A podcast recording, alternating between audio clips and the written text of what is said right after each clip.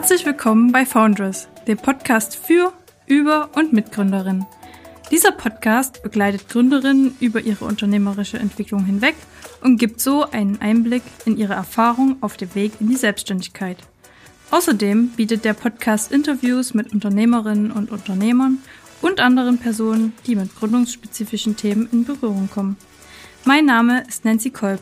Ich bin Social Media Managerin bei Foundress und Studentin an der TU Bergakademie Freiberg. In unserer heutigen Podcast-Episode spreche ich mit einer Expertin für Selbstwert und Marktwertsteigerung aus Österreich. Unter dem Leitsatz You are Gold hat sich Silke Anina Hofer mit der Magie der Verhandlung selbstständig gemacht. Sie hat insgesamt drei Schlüssel entwickelt, wie Frauen eine wertschätzende Bezahlung erhalten können. Sie selbst begeistert sich seit der Kindheit für das Verhandeln und besitzt 20 Jahre Berufserfahrung im Einkauf für die Supermarktketten Spar und Rewe. Nun möchte sie ihr Wissen über die Selbstständigkeit weitergeben und natürlich auch in unserem heutigen Gespräch. Liebe Silke, ich begrüße dich ganz, ganz herzlich zu unserem Founders Gründerin Podcast. Vielen Dank, Nancy.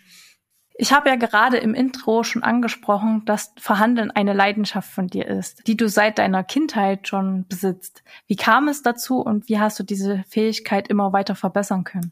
Ja, es ist einmal prinzipiell so, dass das Verhandlungstalent in jedem steckt, und zwar in jedem Kind. Es wird uns dann nur irgendwann einmal abtrainiert. Ich hatte das Glück, dass mein Papa schon immer im Einkauf gearbeitet hat und mich motiviert hat zu verhandeln. Das heißt, bei uns war gang und gäbe Taschengeldverhandlungen und äh, hat mich immer motiviert zu verhandeln. Deswegen ist mir das nie abtrainiert worden. Wie ist dann so das klassische Verhandlungsgespräch zwischen dir und deinem Vater abgelaufen? Das waren unterschiedliche Sachen. Ne? Also wenn man gewisse Dinge haben wollte oder Investitionen und die man besprochen hat. Und da war halt immer ganz wichtig, dass man äh, gute Argumente auch hat.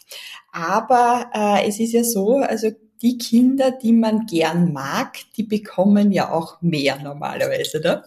Und bei einer Verhandlung geht es ja nicht immer nur um die Fakten, das glaubt man immer, sondern es ist ja sehr viel Nonverbales auch. Und wenn einen der andere mag und wenn man den anderen für was begeistern kann, dann bekommt man ja auch automatisch mehr. Also du kannst es ganz normal Vater-Tochter-Beziehung vorstellen oder auch mit meinem Bruder. Und nur einmal, also mein Bruder, der ist fünf Jahre jünger als ich.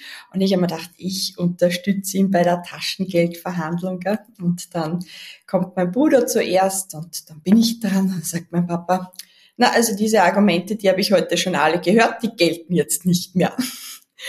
Und hat mich halt so auch motiviert, weil man kommt ja sehr häufig im Leben in Situationen, wo man sich nicht vorbereiten kann und dass man hier einfach ja gut agieren kann und noch einmal neue Argumente entwickelt und sich auf sein Gefühl, auf sein Inneres verlassen kann.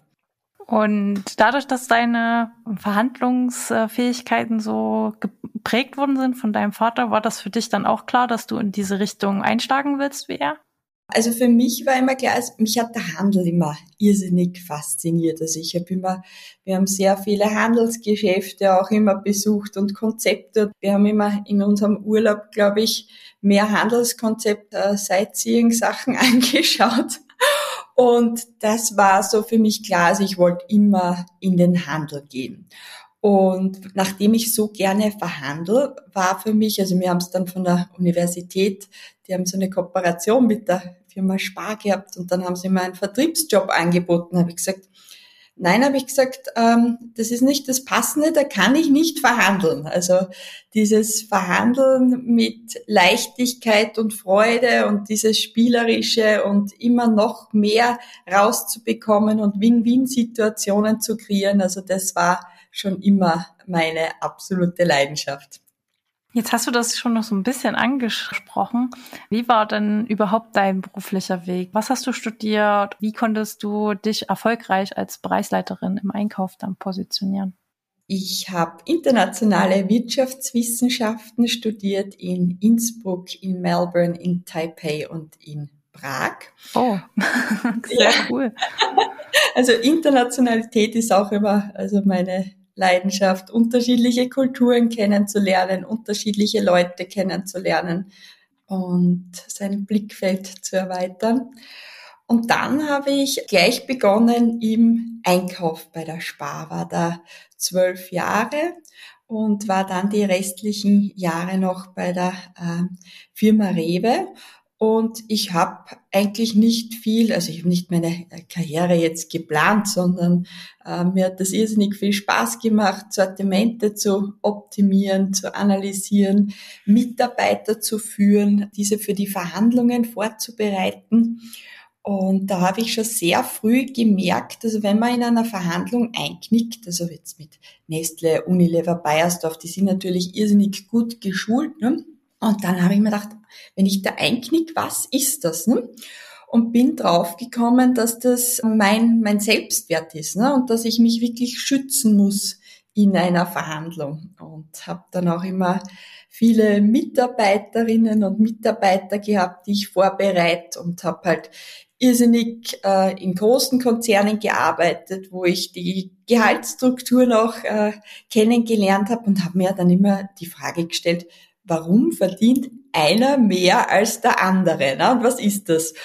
Und bin dann eben äh, draufgekommen, also meine letzte Station war die Einkaufsleitung, also ich habe 1,3 Milliarden Euro Einkaufsvolumen verantwortet bei der Firma Rewe, also da war Drogerie und Non-Food dabei aber meine absolute Leidenschaft und Faszination galt immer diesen Marktwertsteigerungsfaktoren. Und wann ist eine Verhandlung erfolgreich und wann ist eine weniger erfolgreich?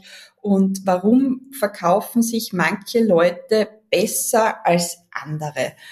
Und so hat sich das entwickelt. Und also zu mir haben sie dann auch immer gesagt, also der erste CEO, das ist auch mein sehr großes Vorbild, der Dr. Drechsel, Eigentümer von der Spar, der hat immer gesagt, das Wichtigste, was man geben kann einem Einkäufer oder einer Einkäuferin, ist das Selbstvertrauen. Ne?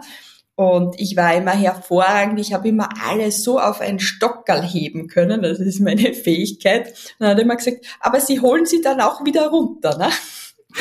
Und ja, so hat sich das entwickelt, dass ich meine Leidenschaft jetzt Frauen weitergebe, die nicht so gerne verhandeln und sie hier motiviere, dass sie einerseits also ihren wahren Wert erkennen, weil oft ist es so, dass manche, ist jetzt nicht nur bei Frauen, ne, aber dass die ihren wahren Wert nicht erkennen und dann können sie ihn natürlich auch nicht nach außen transportieren. Und habe da drei goldene Schlüssel, weil du schon äh, angesprochen hast, entwickelt. Also ich habe wirklich also die besten Ausbildungen im Verhandeln gehabt und habe mir aber immer gedacht, das ist mir zu wenig. Ne? Da, also das ist nicht ganzheitlich. Und deswegen war mir so wichtig, wenn ich einen Ansatz gründe, dass der ganzheitlich ist und dass der alles abdeckt von A bis Z. Also dass man mal seinen im goldenen Schlüssel Nummer eins seinen wahren Wert entdeckt und aber auch weiß, weil Marktwert und Kompetenz ist was ganz Subjektives. Ne? Also niemand kann beurteilen, was mein Marktwert ist oder was meine Kompetenz ist, sondern wir schließen nach dem Gesetz der Geschlossenheit anhand von ein paar Anhaltspunkten sagen wir, okay, die Person, die nennt sie, ist jetzt kompetent oder die ist so und so viel wert. Das heißt, das Nummer eins Marktwertsteigerungsfaktor ist der Selbstwert. Also wenn ich einen guten Selbstwert habe, dann sehe ich die Personen gegenüber von mir oder meinen Verhandlungspartner auf Augenhöhe. Habe ich aber ein geschwächtes Selbstwertgefühl, mache ich mich automatisch kleiner.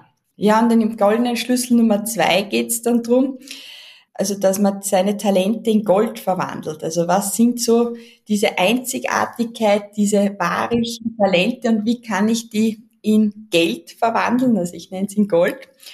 Das ist so ein neu modernes Wort, also dieses Money Mindset und ich halte jetzt nichts davon, dass ich großartig mir manifestiere und manifestiere, wenn jetzt keine richtige passende Einkommensquelle dahinter steckt. Also deswegen ist mir das wichtig, dass man zu seinen Talenten die passenden Einkommensquellen auch findet und weiß, wie man damit Geld machen kann. Und es ist aber auch wichtig, dass ich mir anschaue, ob ich irgendwelche Blockaden im Money Mindset habe. Weil egal, ob ich im Selbstwert habe oder im, im, im Money Mindset, also in Bezug auf Geld, äh, Blockaden sind nie hilfreich und erschweren das Leben. Und wenn man da durchgehen kann und das lösen kann, dann ist einfach leichter und es kann sich mehr entfalten. Und dann im dritten goldenen Schlüssel geht's um die Aktivierung der Magie der Verhandlung. Also jetzt weiß ich schon, was mein wahrer Wert ist, wie ich anhand von ein paar Faktoren ich das gut nach außen transportieren kann und wie gehe ich jetzt in ein Gespräch, in eine Verhandlung. Und da ist mir ganz wichtig, also ich habe ähm, 26 magische Verhandlungstools die ganz einfach zum Anwenden sind, weil meine Kundinnen, die sind so talentiert und haben so einen großen Wert, aber haben Probleme, dass sie den nach außen transportieren. Und wenn man denen dann noch komplizierte Verhandlungstools an die Hand gibt, dann mögen sie generell nicht gern verhandeln. Und deswegen war mir ganz wichtig, dass ich einfache Verhandlungstools ihnen an die Hand geben kann und vor allem, dass sie äh, authentisch sind. Weil ich habe das äh, jahrelang gemacht, also ich war in einer sehr männerdominierenden Branche und habe das von meinem Vater gelernt, also es war mein Role Model und habe mir gedacht, ich muss das richtig so hart verhandeln. Und bin dann draufgekommen, irgendwann einmal hat mein Körper mir gezeigt, oh oh, da stimmt was nicht, der ganze Hormonhaushalt ist durcheinander gekommen und die müssen einfach miteinander gut funktionieren und ausgeglichen sein. Und es gibt ja auch Studien, also ich lese gerade ein ganz tolles Buch, also ähm, von der Iris Bonet, also What Works. Und die hat diese ganzen, warum sich Frauen eigentlich unter ihrem Wert verkaufen oder auch manchmal einfach ähm, falsch beurteilt werden. Und da kommt zum Beispiel auch klar raus, wenn eine Frau so ehrgeizig ist, ne, das kommt auch gar nicht gut an, dass man da die Frauen unterstützt, dass sie ihren Weg finden, also der authentisch ist, weil ich glaube nicht nur, weil eine Frau ehrgeizig ist, sondern wenn das halt so übertrieben ist und wenn halt das zu männlich dominierend rauskommt, dann ist das nicht authentisch und alles, was nicht authentisch ist, ähm, wirkt auch nicht glaubhaft. Ne? Ja. Du hast ja angesprochen, dass du international studiert hast und du hast ja auch ähm, deine Verhandlungserfahrungen im Einkauf in Österreich, in Tschechien, in Ungarn, Italien, Slowenien, Kroatien und in Belgien umgesetzt. Da ploppt bei mir gerade so die Frage auf, Hast du da Unterschiede in den unterschiedlichen Ländern festgestellt bei den Verhandlungen, dass da es auch gewisse andere Spielregeln gibt? Ah, ja, ja, auf jeden Fall. Es ist natürlich so im Handel, das hat sich sehr gewandelt. Also äh, da wird an allen Stellschrauben gedreht und die Effizienz gesteigert und da verhandelt man um jeden Millimeter und um die dritte Kommastelle. Frankreich, die haben eine ganz andere Art und Weise zu verhandeln und ich habe es oft genannt unter der Gürtellinie. Ne?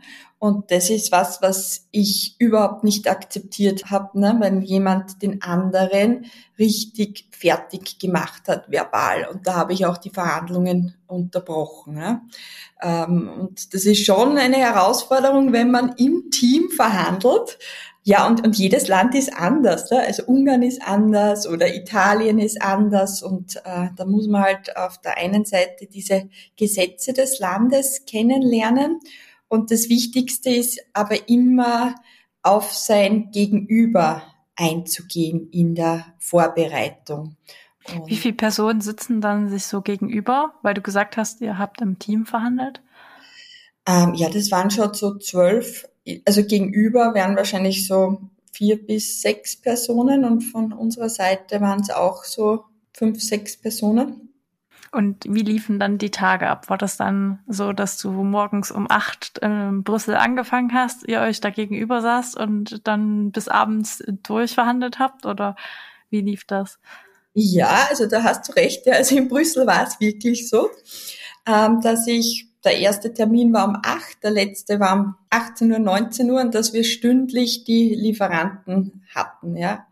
Ach so, okay, dann nicht nur ein Lieferant, sondern nein, nein, nein. acht unterschiedliche. Mhm.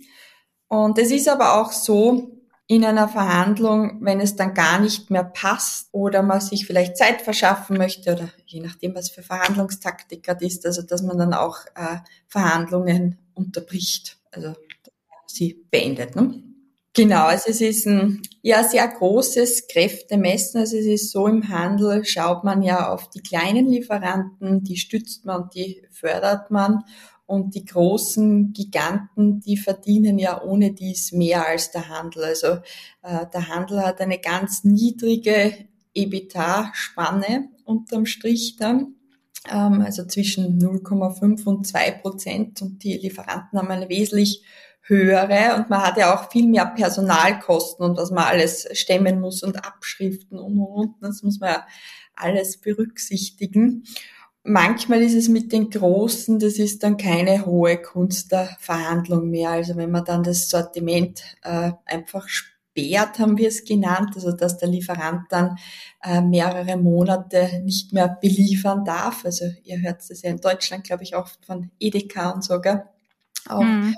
Ähm, das war immer mal in Nachrichten irgendwie mit Kellogg's, habe ich das, glaube ich, mal im Kopf gehabt. Und ich glaube, Nestle war auch mal dabei, ja. Genau, es ist, kommt sehr selten wirklich bis raus an die, an die Öffentlichkeit. Aber das ist so das letzte Druckmittel. Also ich sage, das ist jetzt keine ähm, wirklich tolle Verhandlungstaktik, weil man sollte einen gemeinsamen Win-Win-Weg finden. Ja, es ist ja meistens dann auch für die Kunden, die genau diese Produkte kaufen wollen, blöd, wenn die das dann in dem Supermarkt, wo sie gerne hingehen, das dann nicht mehr kriegen, ja. Mhm.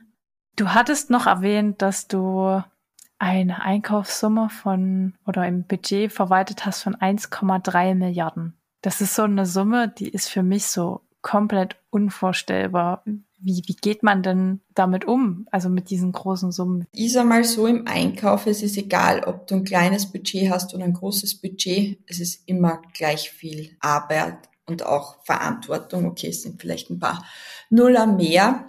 Aber die Arbeit, das Handwerkzeug, wie du ein, also im Einkauf ist man ja verantwortlich oder in dem Bereich, wo ich gearbeitet habe, also die Vollsortimenter, beim Discounter ist es anders, für die Eigenmarke und für die Marke und letztendlich nur, also man wird dann am Ende des Jahres an einer Kennzahl gemessen und das ist der Gewinn oder der Ertrag. Also ist das schon auch dann die Übersicht zu behalten. Da, da habe ich mir das, das habe ich mir zum Beispiel auch ein bisschen schwer vorgestellt. Aber da sind ja wahrscheinlich dann andere Summen eh im Raum für die Produkte, die du dann eingekauft hast. Ja, weißt du, jetzt weiß ich, glaube ich, auf was deine Frage rausdeutet. Und zwar, äh, man hat ganz viel Reportings. Also die meiste Zeit habe ich mit Kennzahlen zu tun gehabt, habe Kennzahlen analysiert, optimiert und habe da immer den Überblick gehabt. Und man hat es dann auch schon gut im Gefühl, ne, wenn man sieht, da gibt es einen Ausreißer und wie kriegt man das hin. Also man hat täglich ähm, die Reportings immer angeschaut. Aber das eine sind die Kennzahlen und das andere ist die Intuition und das Gefühl. Ähm, also man braucht beides und die Zuversicht und dieses Vertrauen, dass das, was man jetzt gerade macht und ausprobiert, äh, gut wird und auch zuzulassen. Also ganz, wir haben ganz viel Fehler auch gemacht und die haben auch irrsinnig viel Geld gekostet, aber die sind auch äh, ganz, ganz wichtig ja, aus Fehlern lernt man ja auch. Also mhm. wir haben ja eh so eine Fehlerkultur, dass das ja immer schlimm ist, wenn man Fehler macht. Aber ja, wenn es Konsequenzen mit sich bringt, ja. Aber grundsätzlich einen Fehler zu machen bedeutet ja nur, dass man dadurch auch lernen kann, was ja gar nicht so schlecht ist. Ja, aber im Einkauf, also da muss ich schon sagen, manchmal, wenn das richtig viel Geld kostet hat, dann habe ich zuerst einmal ein paar Mal durchschnaufen müssen, ne, dass man hm.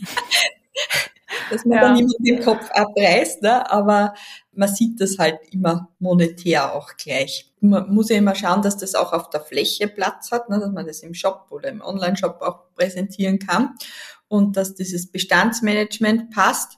Und mein Ziel war ja, so viel wie möglich zu verkaufen zu dem höchsten Gewinn. Nachdem ist man hinterhergelaufen und sicher gibt es da Strategien. Also es war sehr viel äh, strategische Arbeit auch, also wo man vom Unternehmensleitbild für jede Kategorie genau abgeleitet hat, die Rolle, also die Bedeutung einer, einer Kategorie, ob das jetzt eine Profilierungsrolle ist, also dass wenn du an die Einkaufsstätte denkst, als erstes denkst, du gehst hier, ähm, weiß ich nicht, was kaufst du gern, Obst und Gemüse oder?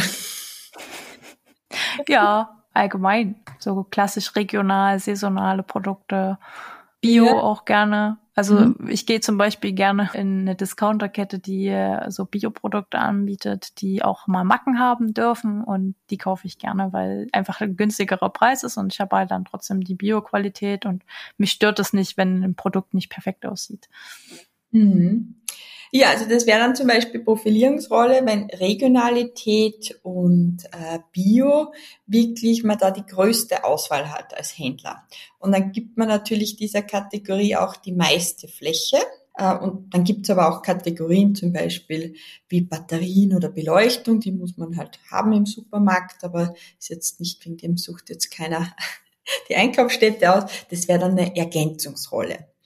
Und ah. dann, ja, und das hängt dann auch wieder zusammen, wie viele ähm, Preislagen, also wie viele Marken ich habe, wie die Preispositionierung ist. Also das hängt alles zusammen und das wird aber alles von einer Strategie oben abgeleitet.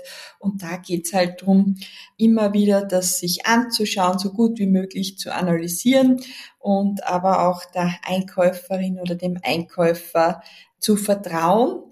Ähm, ja, ich schaue da mit einem anderen Blick drauf auf jeden Fall. Ja, das glaube ich dir. Du hattest angesprochen, dass du, während du noch angestellt warst, dir aufgefallen ist, dass manche Kollegen mehr verdient haben als andere und du dann geguckt hast, was könnten die Faktoren sein. Da würde mich interessieren, was du festgestellt hast. Welche Faktoren waren das denn? Ja, also das sind die, ich nenne es jetzt die neuen Marktwertsteigerungsgeheimnisse. Nummer eins ist der Selbstwert. Ne? Also das, was ich über mich denke. Es hat zum Beispiel der Paul Ekman, auch kalifornischer Universitätsprofessor, gemessen. Er hat gesagt, jeden einzelnen Gedanken, den ich über mich habe, den kann ich in 3500 Mimiken und Gestiken aussenden. Also ich definiere meinen Marktwert, weil kein anderer weiß, wie viel das ich wert bin, sondern ich muss sagen, wie viel dass ich wert bin und das natürlich mit objektiv messbaren Kriterien zu hinterlegen. Und zwar, weiß ich, wenn ich mit einer Firma verhandle oder mit einem Kunden, dass ich genau sagen kann, was ist der Mehrwert, was ist die Einzigartigkeit, warum ist es so wichtig, dass der Kunde mit mir zusammenarbeitet oder was bekommt er dafür. Und je höher, also in der Fachsprache beim Verhandeln nennt man das Ankern. Und zwar der Anker ist nichts anderes als die erste genannte Zahl. Die prägt sich am besten im Kopf ein. Und die muss so hoch sein, dass es knapp unter dem ist, wo man sich schon selbst denkt, puh. Und das begründen und dann ist eine Verhandlung, das ist ja ein, ein Spiel nach hin und her und dann findet man sich irgendwo in der Mitte, wo es für einen passt. Also das ist einmal Nummer eins. Also, dass man überzeugt ist und dass man seinen wahren Wert erkennt. Also, das ist wirklich ganz essentiell, dass man weiß, was man kann und was man damit bewirken kann. Dann ist es natürlich auch die Körperhaltung. Und da gibt's auch Unterschiede zwischen Mann und Frau. Also wenn man jetzt, weil du sitzt da so schön und wenn du als Frau eine leicht angespannte Körperhaltung hast, dann wirkst du kompetenter. Und bei einem Mann ist es so, wenn ein Mann so ein bisschen lässiger, lockerer im Stuhl sitzt, dann wirkt er kompetenter. Und wenn man das weiß, dann kann man das ja auch einsetzen. Und auch mit der Kleidung, also dass man genau auch sich anschaut, welche Farben zum Beispiel passen zu meiner inneren Schönheit und zu meiner äußeren und wie transportiere ich den wahren Wert. Zum Beispiel kann man das auch super gut durch die Macht der Symbole machen. Ne? Ein Arzt oder eine Ärztin, die ein Stethoskop trägt, wirkt wesentlich kompetenter und das kann man auch für sich nützen. Und auch das Nein sagen was sehr vielen Leuten auch schwerfällt, also besonders auch Frauen. Ja, mir fällt's schwer. Und das ist aber auch Marktwert steigern, ne? sich zu positionieren. Und das muss man ja nicht in einer harten Art sagen, sondern einfach sagen, na, das fühlt sich jetzt für mich nicht stimmig an. Oder danke für das Angebot, aber das möchte ich jetzt so nicht annehmen. Also, dass man da wirklich den Mut hat, Nein zu sagen und selbst zu fühlen, was, und diese, speziell diese Intuition, ne, also diese weibliche Kraft, diese weibliche Stärke zu spüren und auch sich untereinander und unter den Frauen wirklich zu stärken, was Positives bewirken können und den anderen nicht kleiner zu machen, ne, sondern den anderen zu heben, zum Wachstum zu motivieren. Ja, und auch die Stimme. Also ganz stark bei der Stimme ist es so, Frauen tendieren oft ganz viel zu sprechen. Und das ist auch nicht Marktwert steigern. Und in einer Verhandlung ist es zum Beispiel so, der, der wirklich führt, der fragt in einer Verhandlung und bekommt viele Informationen von dem Gegenüber, also Anwälte können das zum Beispiel hervorragend. Das heißt, da ist 30 Prozent der Redeanteil von dem, der wirklich die Verhandlung führt und 70 Prozent von dem Gegenüber. Ja, und es gibt ganz, ja, viele unterschiedliche Marktwertsteigerungsgeheimnisse, ja. Wenn mir jetzt das schwerfällt zu verhandeln, was würdest du da als Tipp so mit auf den Weg geben wollen unseren ZuhörerInnen, wie sie das im Alltag üben können, besser in Verhandlungen zu werden? Ja, dann müsst ihr euch einmal bewusst werden, dass das Verhandlungstalent in euch steckt, weil ihr habt es schon als Kind gehabt. Und dass das Verhandeln das Natürlichste der Welt ist. Und dass es immer darum geht, dass dein Gegenüber dich sympathisch findet. Ne? Also dass dein Gegenüber dich mag, weil dann bekommst du automatisch mehr. Und ich habe eine ganz tolle Übung, weil viele Angst haben, ne, in Verhandlungen oder in ein Gespräch zu gehen. Das kann ja auch in der Partnerschaft sein, ne, dass man offen was anspricht. Also ich bin auch, bevor ich mich, bevor ich in eine Verhandlung gegangen bin, habe ich mich immer ganz intensiv fünf Minuten mental vorbereitet. Die Übung kann ich euch gern mitgeben. Also es war, war gerade Ostern, ne? Und die nennt sich Schutz des goldenen Eis. Okay. Klingt spannend. Ja. Und zwar geht's darum, also dass man sich hinstellt und einmal ausatmet und beim Ausatmen alle Spannungen, alles Negative einfach loslässt. Und dann beim Einatmen an eine Situation denkt, wo man richtig stolz auf sich war, ne? also wo man, wo man was erreicht hat, also so richtig dieses positive Gefühl und dass man das in jeder Zelle spürt. Und dann beim Ausatmen mache ich mir eine ganz feste, stabile Schutzhülle. Also ich hülle mich wie ein goldenes, dickes Ei, wie so ein Fabergé-Ei in diese Hülle und kann dann einerseits in diesem guten Gefühl bleiben und bin auch geschützt von Gegenangriffe. Und wenn ich in der Verhandlung bin, kann ich auch, wenn ich sitze, kann ich immer das wieder über die Füße, dieses goldene Ei mir machen und fühle mich geschützt und weiß, dass ich einfach da gut bei mir bleiben kann. Aber das Wichtige ist, dass man sich in einer Verhandlung, in einem Gespräch auf Gemeinsamkeit konzentriert. Also was verbindet einen? Und dass man auf Beziehungsaufbau geht, weil ganz viele kommen dann zu mir und die haben so viele Fakten und alles, aber ein Geschäft wird gemacht durch Emotionen ne? und das sind nicht nur diese Fakten. Und da geht es ganz stark drum was sind die Emotionalisierungspunkte von meinem Gegenüber? Ne? Wie kann ich Beziehung aufbauen? Was sind die Gemeinsamkeiten? Und dass man sich auf die Gemeinsamkeiten konzentriert und nicht so sehr auf das, was einem entzweit und sehr viel Fragen, Fragen, Fragen. Und durch dieses Fragen kriegt der andere das Gefühl und Zuhören, wow, also ich werde wirklich gehört und äh, das ist schon einmal was, was in der heutigen Zeit eher selten ist, ne? dass man die mhm. volle Aufmerksamkeit hat. Und da bekommt man halt auch wirklich viele Informationen, weil manchmal hat man denkt man sich, na, dem anderen ist das und das wichtig, weil ist dem anderen das gar nicht wichtig, ne? dass man hier wirklich viel zuhört und generell und auch einfach einmal die, die nicht gern verhandeln, wenn was sich nicht stimmig anfühlt, einmal Nein zu sagen und das zu begründen.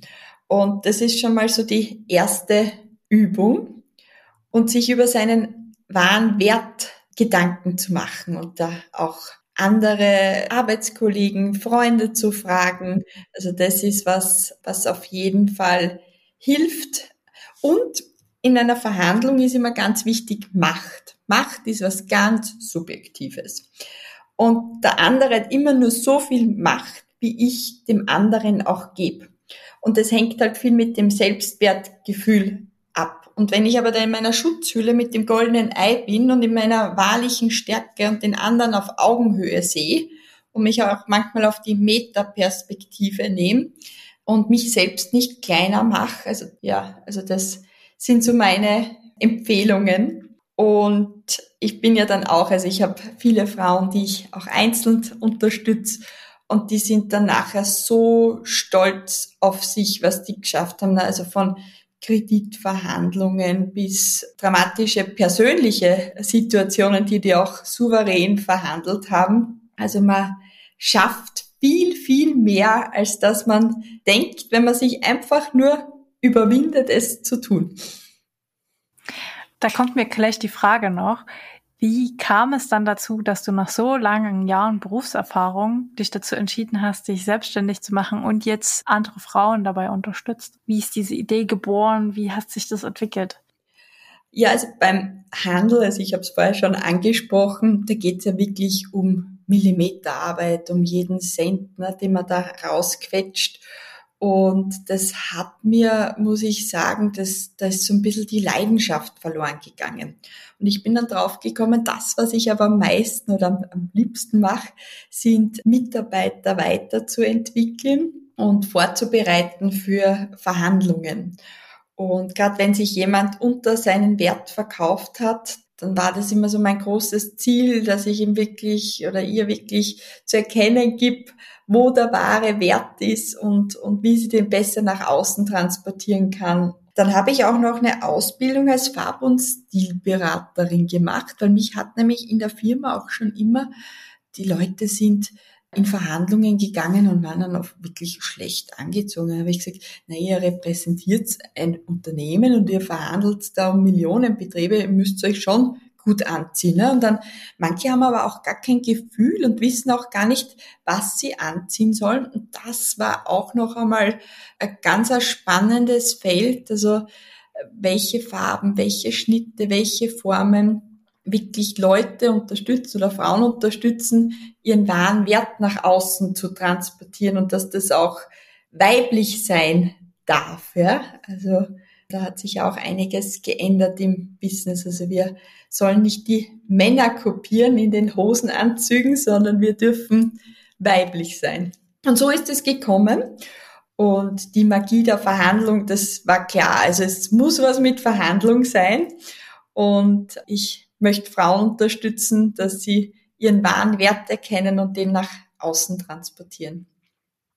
Meine letzte Frage wäre an dich, wie du dein Angebot in den nächsten Jahren noch gerne weiterentwickeln möchtest. Du hast ja deine drei Schlüssel schon entwickelt, die du vorgestellt hast.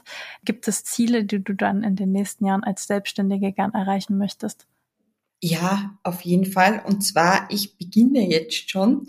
Das war immer so eine innere Blockade ein bisschen bei mir, dass ich nicht an Firmen herantrete weil ich mir denke, wenn jetzt da die Frauen besser bezahlt werden, ne, wie reagiert dann die Firma?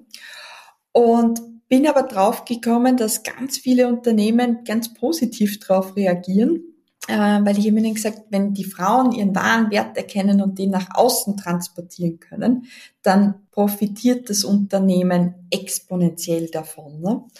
Und das ist B2B-Richtung. Ich habe mich jetzt letzten Jahre also B2C, also sehr stark individuell mit den Frauen beschäftigt und der nächste Schritt wird jetzt im Bereich der Firmen liegen, nachdem einige Firmen auf mich zugekommen sind, habe ich mir gedacht, na, das ist jetzt ein Zeichen.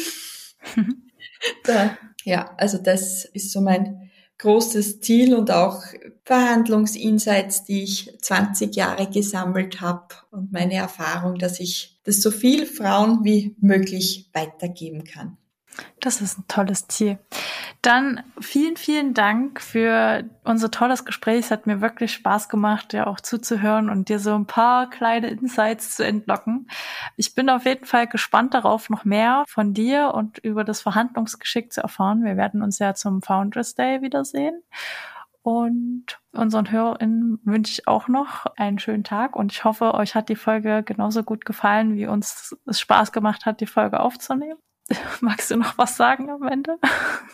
Ja, ich freue mich schon sehr auf den Founders Day. Wir haben ja einen Workshop einen halben Tag. Ja, freue mich wirklich sehr und danke für das nette Gespräch, Nancy. Und für alle, die nicht genug von Founders bekommen können, haben wir jetzt noch eine kleine Empfehlung.